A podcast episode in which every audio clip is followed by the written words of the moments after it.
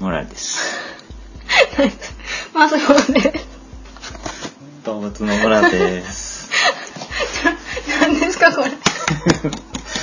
たまに違う人でもいいかなと思って。改めて、改めまして村です。まはあそうね。い、動物の村ですが、あの、村とマスボンが50音順に動物に関する情報を、えー定期的にお届けしています。とはいうい、よろしくお願いします。よろしくお願いしますすいません、笑ってばっかりで。はい、あの、おかげさまで、えっと、こういっぱい登録していただきましてありがとうございどうもありがとうございま。ますす。今日もボソボソとやっていきます。はい。と今日は16回目ということになりまして、この間ゾウでですね、えーの回で、サシスセソが終わりましたので、はい。えー今日からタキツテとの他行に移ります。たは。い、はい。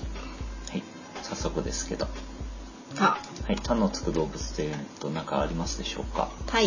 はい、タイ、タイ、たい。タイですね。 うん、あとはだ、だっていう風にすると、こう大王イカとかそういうのもえ、何大きいの、大きいです。はうい。ーん。あとは、タヌキタヌキなんていうのがやっぱり、う、なんんか犬と違うのかとかね、気になるとこですそけうど。ですね。あとはタスマニア島関係のタスマニアなんとかっていうのがなんかいくつかいるので、なんかあのアフリカの横のちっちゃい島ですかそれはマダガスカルあれうん。タスマニア島っていうのはオーストラリアの下のあ部分なん、でそっか。すいません。すごい、これ取り直しちゃダメ ですか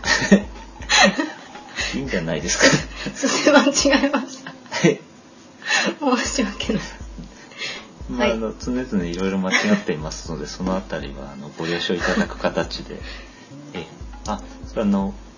収録中に気がついたうん。というかあのアップするまでに気がついた訂正箇所はですね、あうんの心の方にですねあのちょっと書き込んだりしているものもあるので、あ、そうなのええ、じゃあ、聞聞く前に読んじゃダメなんじゃないのえいや聞く,、うん、聞く前に読んでくださってもいいと思いますけど、あう別にん、なのでまあなんだ間違ってるじゃないかと怒らないでくださいという かあ、ちゃんとあの一応自分なりにフォロワーしてええあるの気がついたところは訂正してるところもあります。あ、ちゃんと自分による検閲が。そうそう、あの、ね、例えばこの間のすっぽんの話の中では、こう、またまたっていう、あの、亀の話を出して、これもすっぽんの仲間だって言ったんですけど、よくよく調べたら、ヘビクビガメっていう仲間でしたともか、うそんな言われても私全然わかんないんだけど。まあ、あの、気がつくことも少ないの で、まあいいか何かありましたら、あの、メールフォームも作ってますので、お寄せいただいて、もう、え、あの、くださっても結構 です。音声の方は直せないので、あ、そうだね。ケロログの方でちょっとお詫びっていう形になると思います。はい。はい、それで他なんですけど、はい。今日は、えっ、と、タツの落とし子を取り上げていこうかなと思っています。はい。はい。なんか、な思い出いや、なんかありますかタツノオトシゴは、なんだろう。あの、こう、あの、音音符じゃないや。えっ、と、トーン記号みたいな形あに、あ、確かにし。てるよね。うんあれトーン記号、あれ書けない。ううん、こう、ん。右回りの形をしていて、あと硬いのかなとかうん。なんかあの泳いでる時は縦なのかとかう、ん。上に行けるのかとか前に行くのかとか、うんなんかいまいちその静止画しかイメージがい、ないかな。ああなるほどえっ、と早速その件なんですけどやっぱりタツノオトシゴの特徴っていうのはそのフォルムというか、う形というかん、うん、そもそも何なのあれそもそもタツノオトシタゴドラゴンですけどちっちゃい火をかえっ、けるととか、あの、えー魚でして、うんうん全然違うでしょうん、あのまあえー分類で言うとトゲウオ目っていうトゲウオ目幼児ウオ科っていうところに属するタツノオトシゴ属の総称がタツノオトシゴ、幼児魚子供なのうん、ようえつまようじの幼児じゃないかな、ああ形のことなのね、うんまああのー特徴がその、ねえー立って泳いでるってうんうんいう、うんまあ、他の魚は前後に長いのに対して、うん、なんでタツ立っノオてるトシゴか、はね、上下に長いですっていうなんで立ったかってもちょっとわからないんですけど、うんこの形がすごくメリットがあるのは、うんやっぱりえーサンゴなどいや海藻などに擬態してるのに縦の方がゆらゆらってこあうそういうメリットはあるかと思いあまーす。なるほどねうん、あとどういうのがあるんだかちょっとわからないですけど、ううんんでまあ泳ぎもねあの泳ぎはするんですけど上に上下に泳げるんじゃないかと思いますちょっと書いてないんだけど、うん結構自由には泳げるんだけど、うんまあ、すごく泳ぐのは遅いと。えゆっくりなのはい、えじゃあ弱いんじゃないの弱いあのあ敵にやられちゃったりとかうん、そね,、うだねだからその擬態の方を洗練させていったっていなるうほどね考えがあるんじゃないでしょうか、うんうんはい立つではないとこれはタツではないですねタツ、まあ、竜っていうのは空想上の動物ですけども、うんまあ、それに似ているのかな顔の部分がうとかあの別名はあの顔の部分が馬に似てるってことで海馬とかんうんあと海馬って言い方しますけど漢字で書いたらどっちも同じですね海の馬海馬って脳のうん脳の海馬は古い部分古い部分じゃなくて記憶を司る部分ですねん海馬っていうのはタツの落とし物の形に似てるからえそうなのそうそう海馬ってえ言われて本当に似てんのううーんと似てるといえば似てるんだろうねーんえじゃあタツノオトシゴ由来なんだタツ人ノオトシゴ間の記憶部分は、うん魚の方が先えですーじゃあなんかあれですね自分の中にタツノオトシゴがいてうんうんその人が記憶を何とかしてくれてるって思うとうん楽しい気持楽ちしにい気持ちになりますねなるそうですねうちのタツノオトシゴがみたいなうあちのうんちょっとタツノオトシゴの調子が悪いとか ですねうん今日はお休みしているとかそういうあータツノオトシゴのせいでテストができなかったなどいろいろ考えられますねその年のせいにでき ます。はい、これあの英語ではシーホースって言いますから、海海馬ですね。ほうほううん、まあこっちの方がこうまんまですねあ馬の方にね似せて似せた名前。うん学名はあの海にいるえっ、と馬に似た怪物みたいなそんなうんうん感じになりますので、まあ、まあ国際的には馬っぽいという方がポピュラーであります。なんかねええでまあちょっとその形の特殊なので江戸時代なんか図鑑には虫として載ってたっていう説もあります、ね、へえ説じゃないやそういう話もありますうーんまあ確かにサンゴとかと一緒にサンゴは虫じゃなくて植物だけどサンゴは動物なんじゃないえ嘘あ産卵するもんねうん、うんうんあれだやめますはい あもう今日私もちょっとそこは調べてないんで喋んない方がいいかやめますははいいえっと、あとは体が硬いのかって話もしてましたけど、うんうんう幼ん児王ル幼児王のあの仲間っていうのはなんか体が硬くできてまして、うんえっ、と、輪っか状っていうのかな、その、だからこう鎧みたいなもので覆われてまして、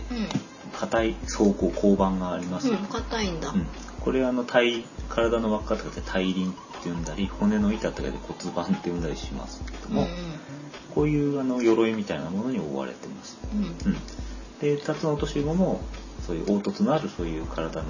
鎧に覆われてますが、うんまあ、硬そうに見えるけど、まあ感触としてはゴムっぽい、まあ、そんなに思ったほど硬くはない、えー、なんでなん ですそういう生き物ですあうあんじゃあなんだろう握るとゴムゴムみたいな感触だとうちーょんっと僕握ったことないんですけじどゃああんまりギュッとしちゃダメだねギュッとしたらダメですね、まあ、鱗がない代わりにそういうあの鎧みたいなこう交番がありますけど、まあ、それ自体はそんなに硬いものではないとうんうんいう特徴がありますはいどんどん話をしていいでしょうかはい大きさは大きいのうん大きさはあのまちまちいまして、うんあのー大人の制御の、ね、大きさとして全長2センチぐらいのものなんでピングミンシーホースなんていうのがいますけどうんうんそれが大体まあ最小の種類として大きいものでは全長20センチを超えるですね、うんへ大海熊っていう種類まであります。うんでなんか写真とか見るとわかるんですけど色がすごく多彩だったえり。えそうなのうん、なんかあの本当にあの特定のサンゴとか植物に似せるようにうんなんか変な突起とかあのコブみたいなのがついててうんすごく似せてたりするのがああっーてじゃあそれぞれサンゴっぽくありたいから、うんうんその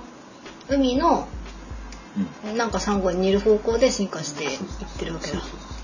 うなんでいろんなそういう種類がいて、まあ、あの見てて面白いとうんじゃあなんかあれですね誰だっけ梅干し好きな人、えーっと本上まうなみん、さんなんかにねちょっと本かなんか書いてもらいたいですこねういうのも好きかもしれないです ねでもあれですねサンゴになりたいわけじゃないですか隠れたいうんうん隠れたいのにさドラゴンってことにされちゃってその名前がうんなんか隠れサンゴとかさなんかそういうサンゴ的な名前をつけてあげた方がうん本人の何か意図に沿う名前だったんじゃないのあでも隠れサンゴよりタツノオトシゴの方が洒落てないうーんまあいいよあすいませんちょっと茹で卵の水変えてきていいですあかはいちょっとはいじゃあやっててくだ さい今日もなんだかゆで卵を作っております割とうちは定期的に卵を茹でておりましてそれを何かあのしょっぱい液につけてあのラーメン屋さんの味玉みたいにして、えー食べるという趣味がありまして何の話説明はいすいません水変えましたはい味味玉も味玉の話をしてましたはいはいさて、何かありますでしょうかね。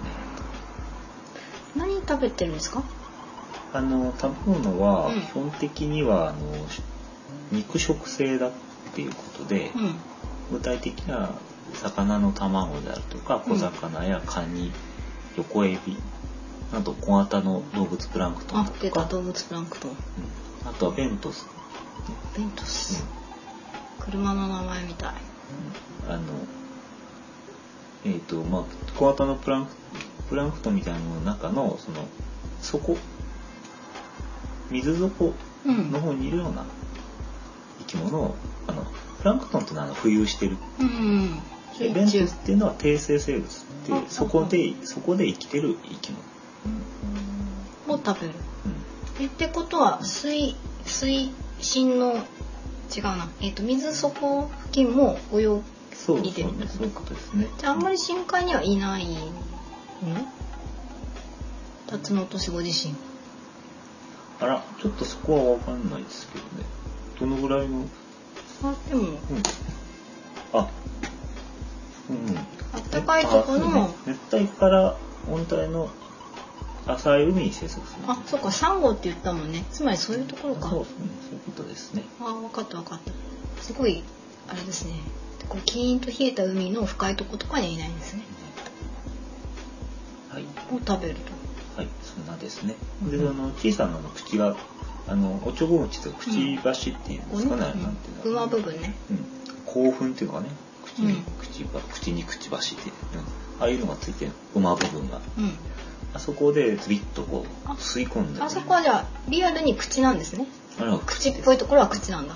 結構なんか大きいものもも食うということで、うんクリオネ級に怖い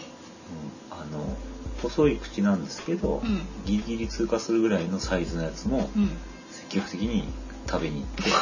うん激しい吸引音を立てて接触すると。ズビッとですね まあこれイメージの音なんであれなんですけど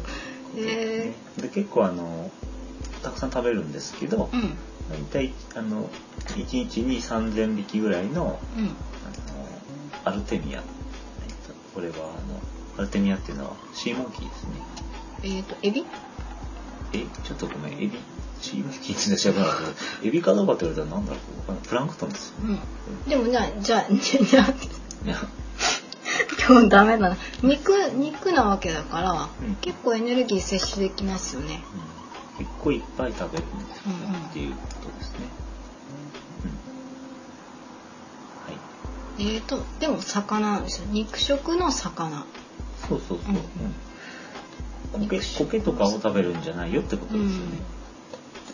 はいうんはいそんな生き物で、あすいません手とか尻尾とかどうなってんですか尻尾ですかうんあれ下部分が尻尾なの下の尻尾そうそうそう、うんうんうん下は尻尾なんですけどえっとあの他の魚と違うところは、あの腹びれと尾びれはないですねうん腹の前側っていうのかなうんうんここには腹の前面、うん普通の魚でいうとお腹の下っ側の部分にヒレがあるのは、けどタツノオトシゴはそこにはないとない腹にヒレはないうんないそれから尻尾はあるけど尻尾にヒレはついてないあ尻尾部分はあるけど、うんあの三角になってる部分はないそとうそう膜状人形の先っちょの部分はないとではないと。でその代わり尻尾が長くてそれがあのサンゴとか海藻に巻きつくようになっているああなるほどねと。うん、でただ魚だって分かるポイントしとしては、うんあのちゃんとエラがついてる。あここねここね耳の後ろというかね、そのここパカパカで呼吸うん、そうそうそう。するんだですぐそこに、えーすぐ近くにちゃんと胸びれに相当する。手手手っていうかね、うんこの魚魚でいう手みたいな、うんこうパッパーっていうのは顔の後ろ側についてるへえ背中にも背びれがありますよっていうことで、まあ、あの構造としてはかなり魚の持ってるものをちゃんと持っています、なるほどはいで泳ぐの超遅いとうん、その胸びれうん顔の後ろぐらいに位置する胸びれと背中の背びれを大体1秒間に35回ぐらいちょこちょこちょこちょこっと動かしまして。超早いですね他の魚のように素早く泳ぐことはできないですスピードだけはあるんですけ どあのなんていうの小股で小股でいっぱい動くんだけどあの実際スピードは出ないうん頑張ってはいるんだけどねそうそうヒレ自体は速く動くけどうん体自体は動きませんなるほどうんうんそんな構造特徴を持っています、はいうん隠れて生活したいのねうんうんオッケーでオすッケねーとうんははいさていえやっぱりあれじゃないですか、うん最大のうんあれはじゃああのトピックとしてん最大の特徴というのが、うんえーえーとこの2つの落とし子というのは、うんえーオスが卵を産むというふうに言われ言われてうんいます。はいというのがすごく奇妙な生き物であります。はいじゃあちょっとそこについてはいで今あのオスが卵を産むって言ったんですけどそれは正確ではないんですね。メスが産んだやつを、メスが卵を産んだものをオスが体の中で育ててうん、でオスの体の中で卵から帰った子供をうんオスがお腹の中からうん出すというか口からだっけ行ってこいいやお腹穴あるの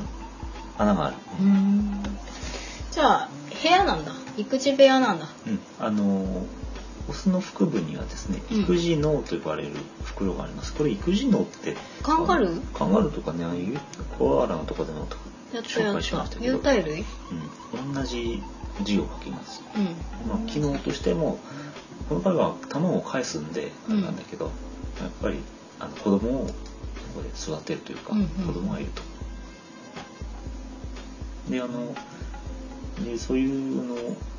袋がありますんで、うんあのまあ、2つの年子っていうのはあの見たらオスかメスか分かるんですけどうんお腹にポコッとこう袋状になるような形のものがついてるお腹がぽっこりしてる方がオスでメスは育児能がないんで、お腹の部分がなんか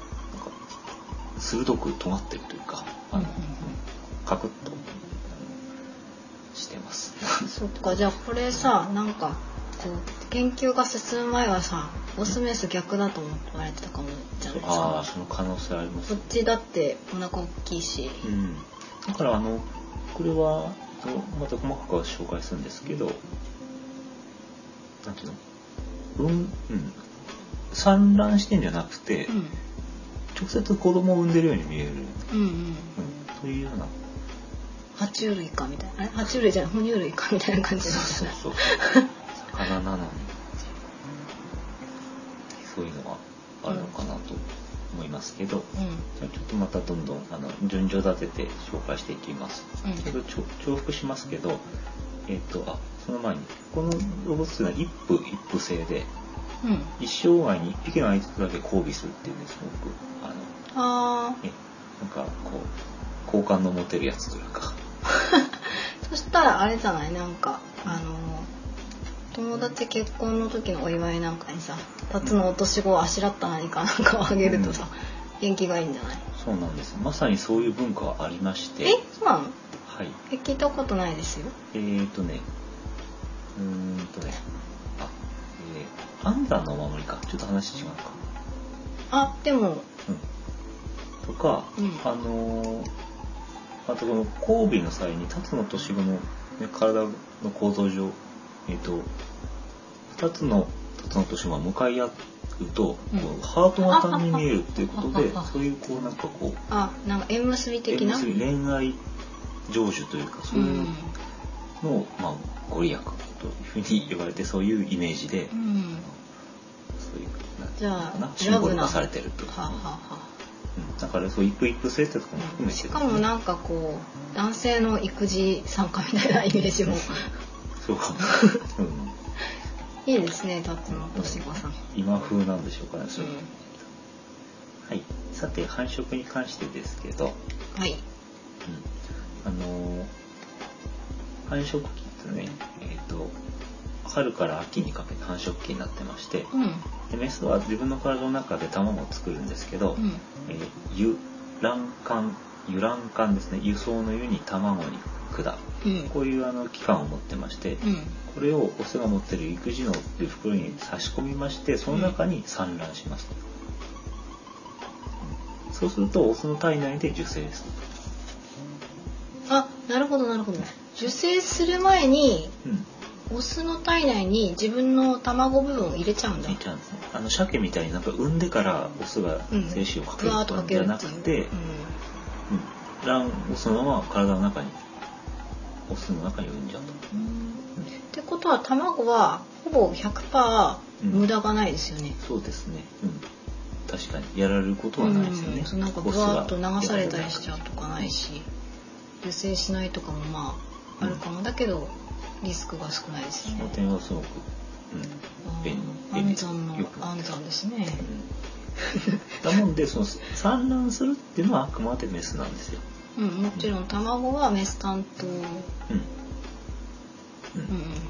でただその育児脳に産卵が終わったオスはですねその育児脳が大きく膨れますからうんちょうど妊娠したような外見となりまして、うんうんまあ、オスが妊娠するとかうんうんうんうんいうふうな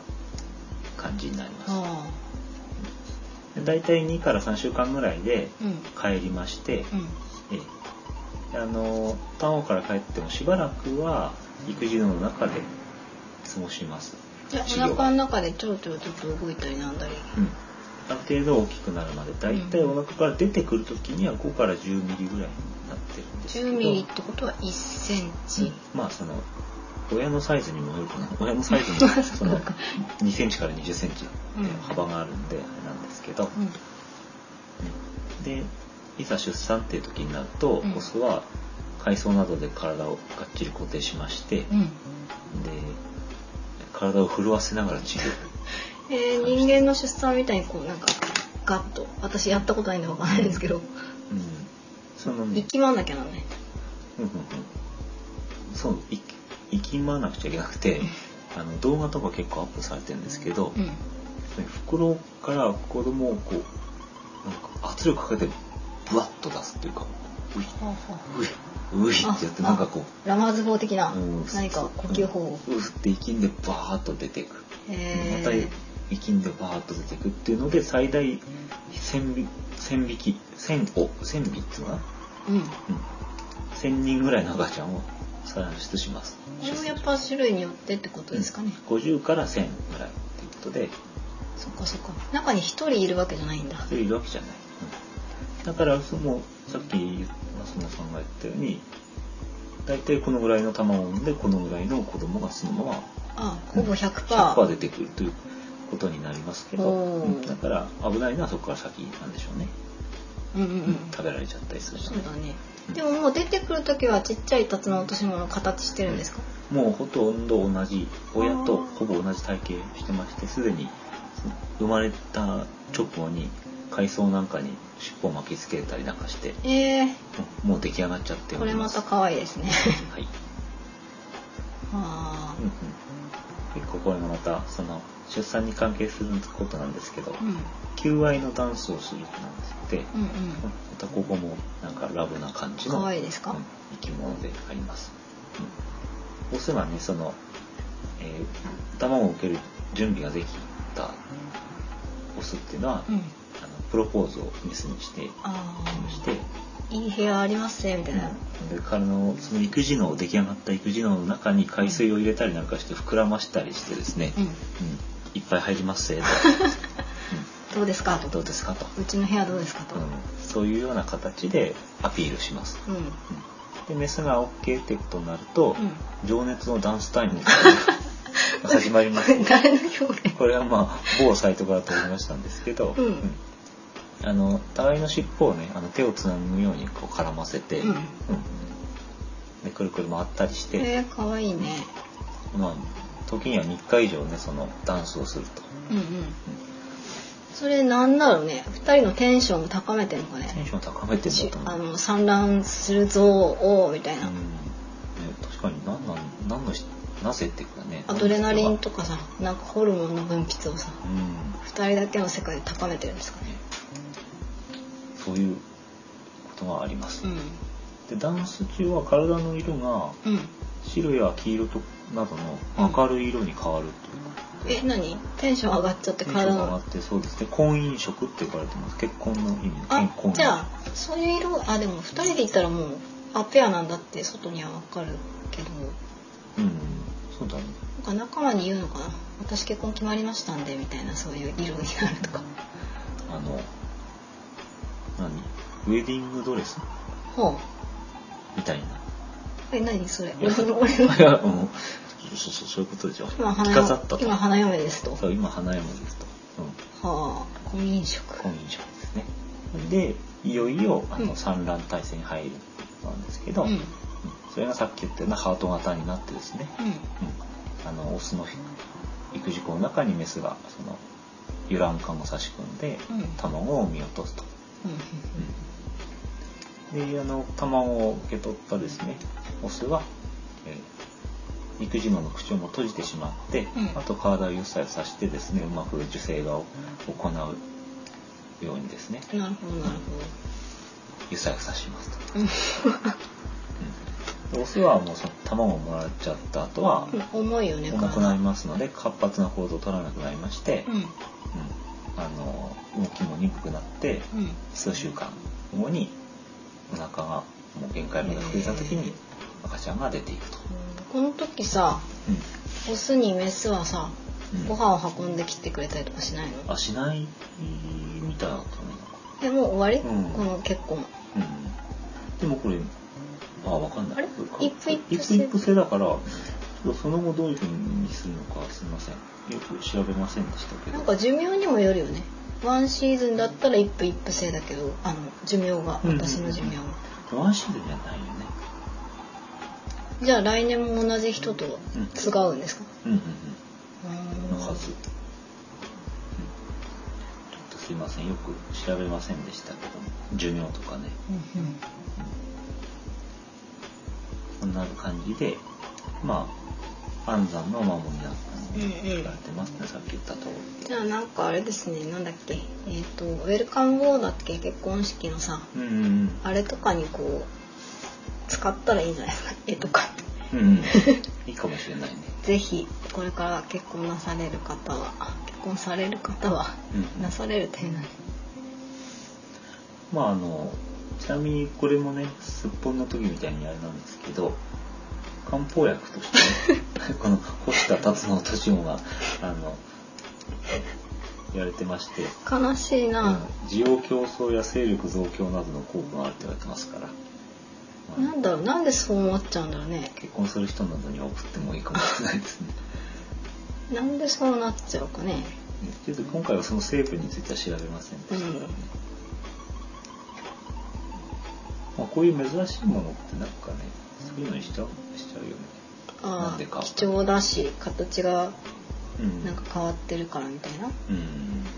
なんかありそうじゃないですかこう特に日本だったらさ辰の落とし物と言ったらああ神様の使いだとか、そんなありがたい感じはしますよねうんはいはい、そんな感じで今出産の話を終わりましてですね、うん大体ここれがあの今日の全てというかね、はいえ水族館なんかでもあれですか普通に見られるんですか普通に見られますいっぱいいますので、うんあの見るのは全然ペットショップに行けば見れますし、うんうんあの鑑賞用として飼育する人やっぱりかなりいますし、うんインターネットでねあのタツノオトシゴを飼育とか調べるとうんいっぱい出てきます買えると買えます、うん、であのさっき言ったようにあのシーモンキーみたいなものをね与えながらうんうん生きる生きさすんですけどうんえっと大体ねあの海水魚ショップといいますかねあのお魚うん魚のペットショップうんであの容易に手に入りますうんし、うん、と一般的なものであれば1500円ぐらいからね大人を買える、うんうんじゃあ夏休みの自由研究なんかにいかがでしょうかちょっと高いかな、うん、はい子供が買うにはね水槽とかもいるからね水槽いりますね、うんでこれはあの泳ぐ力が弱いので、えっうんと、水流を、ね、できるだけ弱めにした水槽に乗って、うんあとはあの引っかかる部分ね止まり足足じゃない尻尾の部尻尾に分引っをかかる部分をちゃんと作ってあげてうん買います、じゃあゆらゆらしてんのを見る感じですかねこう激しいうんうん、そうそうそう泳ぎを見るとかじゃうんなくそうですねあとは獰猛に食べるんだっけなんだっけあとは音を立ててズビッと食べるって言いますけどその辺はあの、うんその辺が面倒なところで、うんタツノオトシゴは基本的には生のものあ生きてる餌生きてる私刺身しかダメななんですと 刺身じゃなくて あの生きてるのじゃ分なくてかる分かるごめんな食さべいないであのなかなかそこが困るところなので、うんそのさっき言ったシーモンキーみたいなものっていうのはこれあの卵はねあの冷凍乾燥して売ってまして、うんそれを戻せば生き返るほ生き返ってあのシーモンキーが生まれてくるとううんうんつまり生きたまま餌をあげれるんですようんこれあのペットショップではブラインシュリンプっていう言い方で呼ばうん呼ばれてますけど、こうやってあのこういうものを使うといいとうんうんまあ中には冷凍物を食べてくれるのもいるので、そしたならるほどラッキーですね。そこがちょっとじゃあうんあれなんだねうんあの金魚の餌とかパーッとやれるとかじゃないんですね、うんそうじゃないんですねオッケーオッケー結構でも弱くらしくて、ちょっと見たところだと、あの水温管理なんかの影響とかうんで、あのなんだっけな転覆病っていう病気になったりするんですよ。転覆あのうん。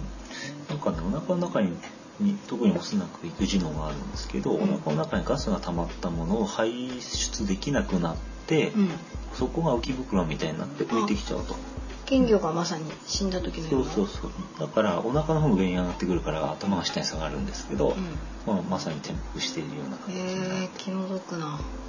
なんかまあ見た感じ繊細そうですよねなんか縦だしうんうんなんかね本当に弱々しいというかそんな生き物ですけど、うんあでも自然界だとその転覆病も、うんあのそのなんて言うんでしょうか沈んじゃえば、うん海の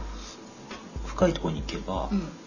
水圧が上がるので、うんその力でうんガスを抜くと。あなるほどなでるほ戻ってくることができるっていうことは言われてますけど、人工の場合はちょっと無理なので、うんあのそういうのに気をつけてくださいと、どうんうんね、あとはえ熊の実と同居させてたら大丈夫だったっていうのとか うんうんイソギンチャクとかサンサンゴカニやエビと生きてるものと同居はダメだとえサンゴでも友達なんじゃないの擬態したりサンゴのあれはサンゴ礁なんですあそっかそっかそっかサンゴについての疑問がちょこちょこ出てきておりますけど植物だとか言っちゃっうたんこれは今日のところは割愛していきます。はいはい。何か豆知識とかないんですか豆知識は特にないですけど、うんうん、あのちなみにそのタツノオトシゴってすごい綺麗なんで、これもあの乱獲されて数が減ってまして、うんうんうん、ワシントン条約の付属書にニって分類は輸出入に許可証が必要というレベルですね。えーじゃあペットで売ってるけどうん、減ってはいる減っています、ね。はい、はいそんなのいいですかね。いそんなところでね。うん、ちなみに干支の中でね、辰年だけ架空の生き物なんで、うんうんあのメディアなんかで取り上げるのはですね、じゃあちょっと辰を見に行きましょうかってことにならないので、うんうんえ代わりに辰の落とし子が取り上げられる。えそういうことなの別に辰の落とし子はあの辰年の辰なわけじゃないからね。うんでも年賀状とかこれで来るでしょ辰の年もないえ、嘘普通辰じゃない。でうんなんか辰の年後で来る家あるよ、あんまあまあでも辰の落とし子自体が縁起がの良さがあるからかね。うまあ、あくまでそれは辰の落とし子であって辰ではないんですけど。んいいよ分かってるよはといいう感じで、はいはい、こんな感ねはい、以上です。はいでは何か辰の落とし子関連の書籍などを紹介ということで、はいえー、と今日はこの「えー父さんは辰の落とし子」うんはい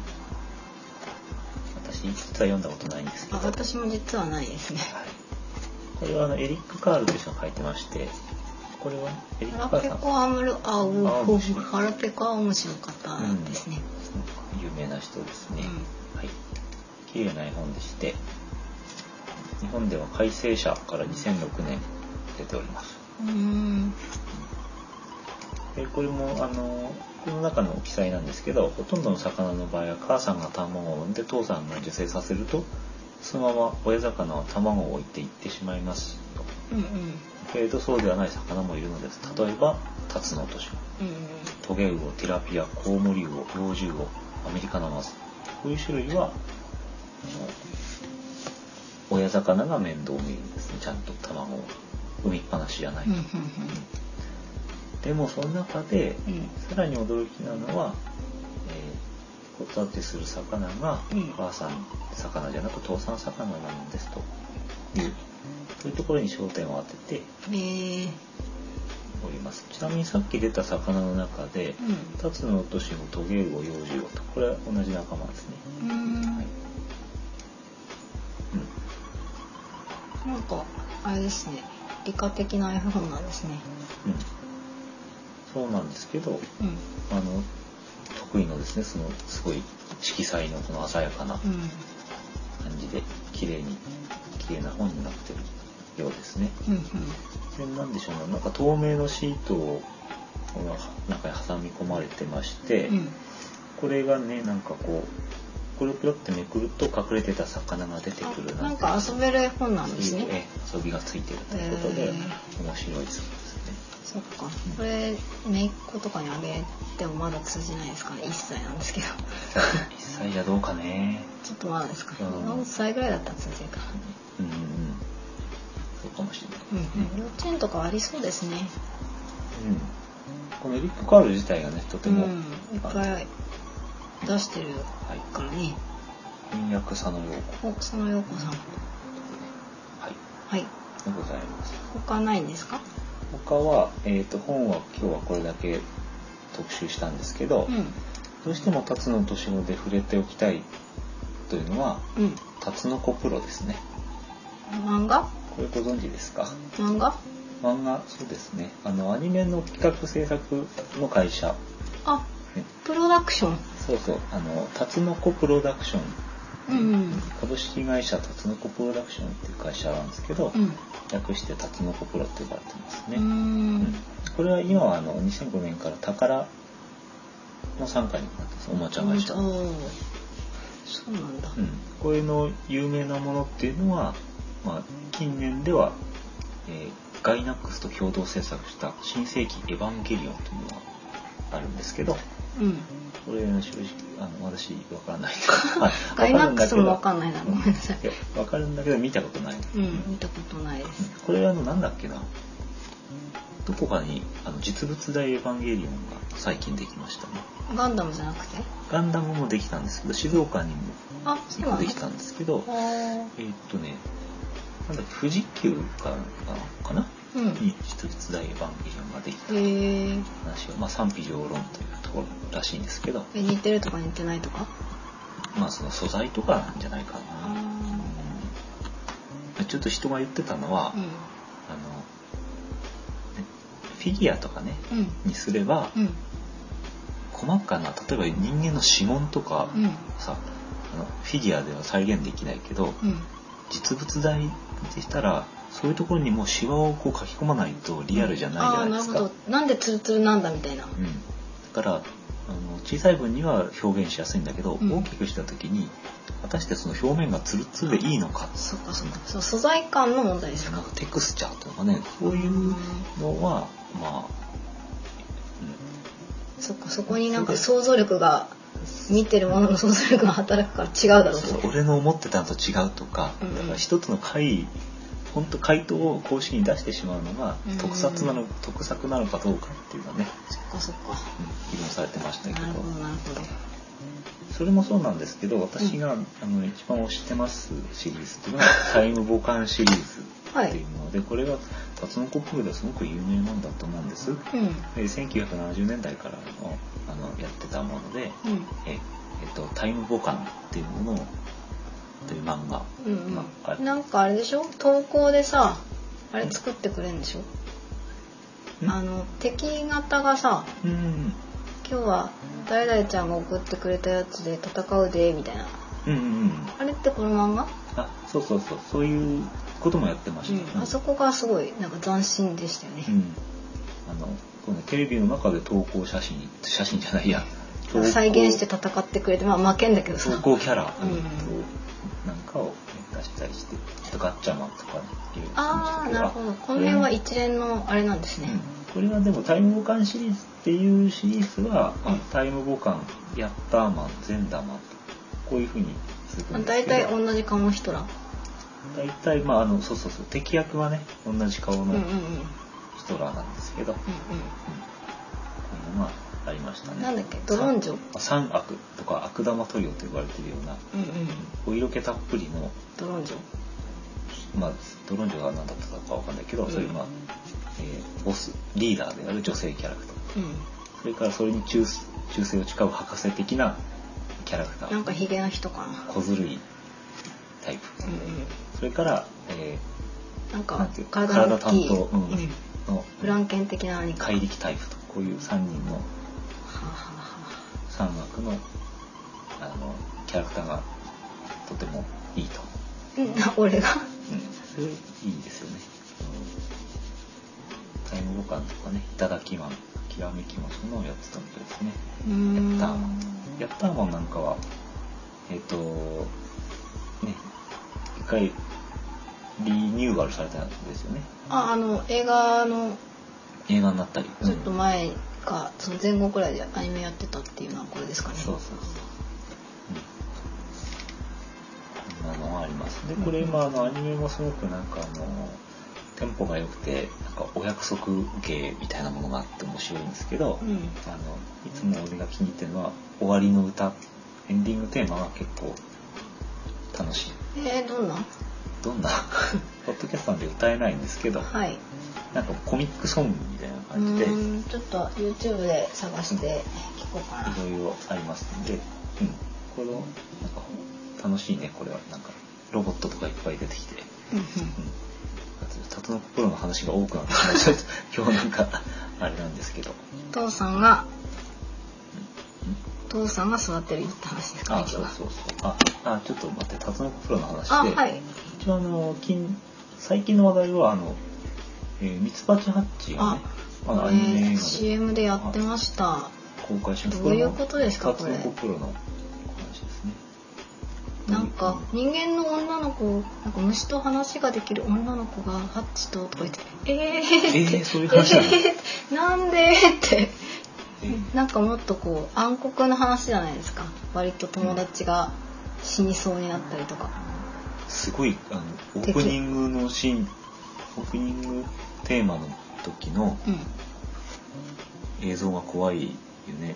え覚えてななんい か確か怖いカマキリあーギャーってうんそうなんかその生と死のなんかギリギリのところでハッチが割と毎回殺されそうになるっていう悲哀に満ちたところがすごくうんあれだったのになんか楽しそうになっているっていう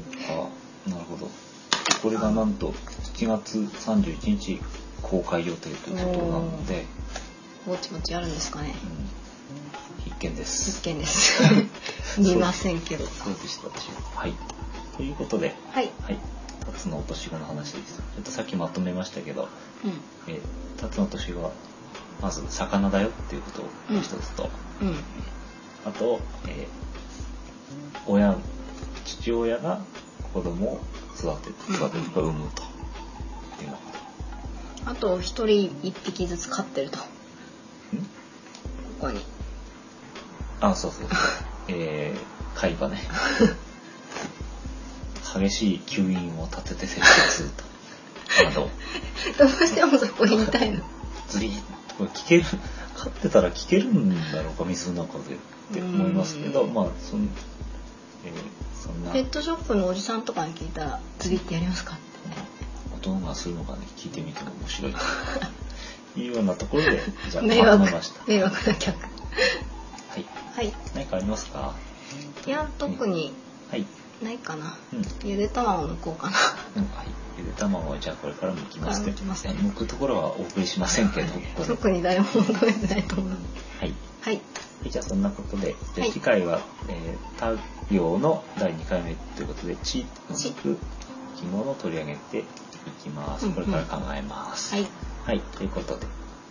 はいはい以上で以す上ですはいさよならさよなら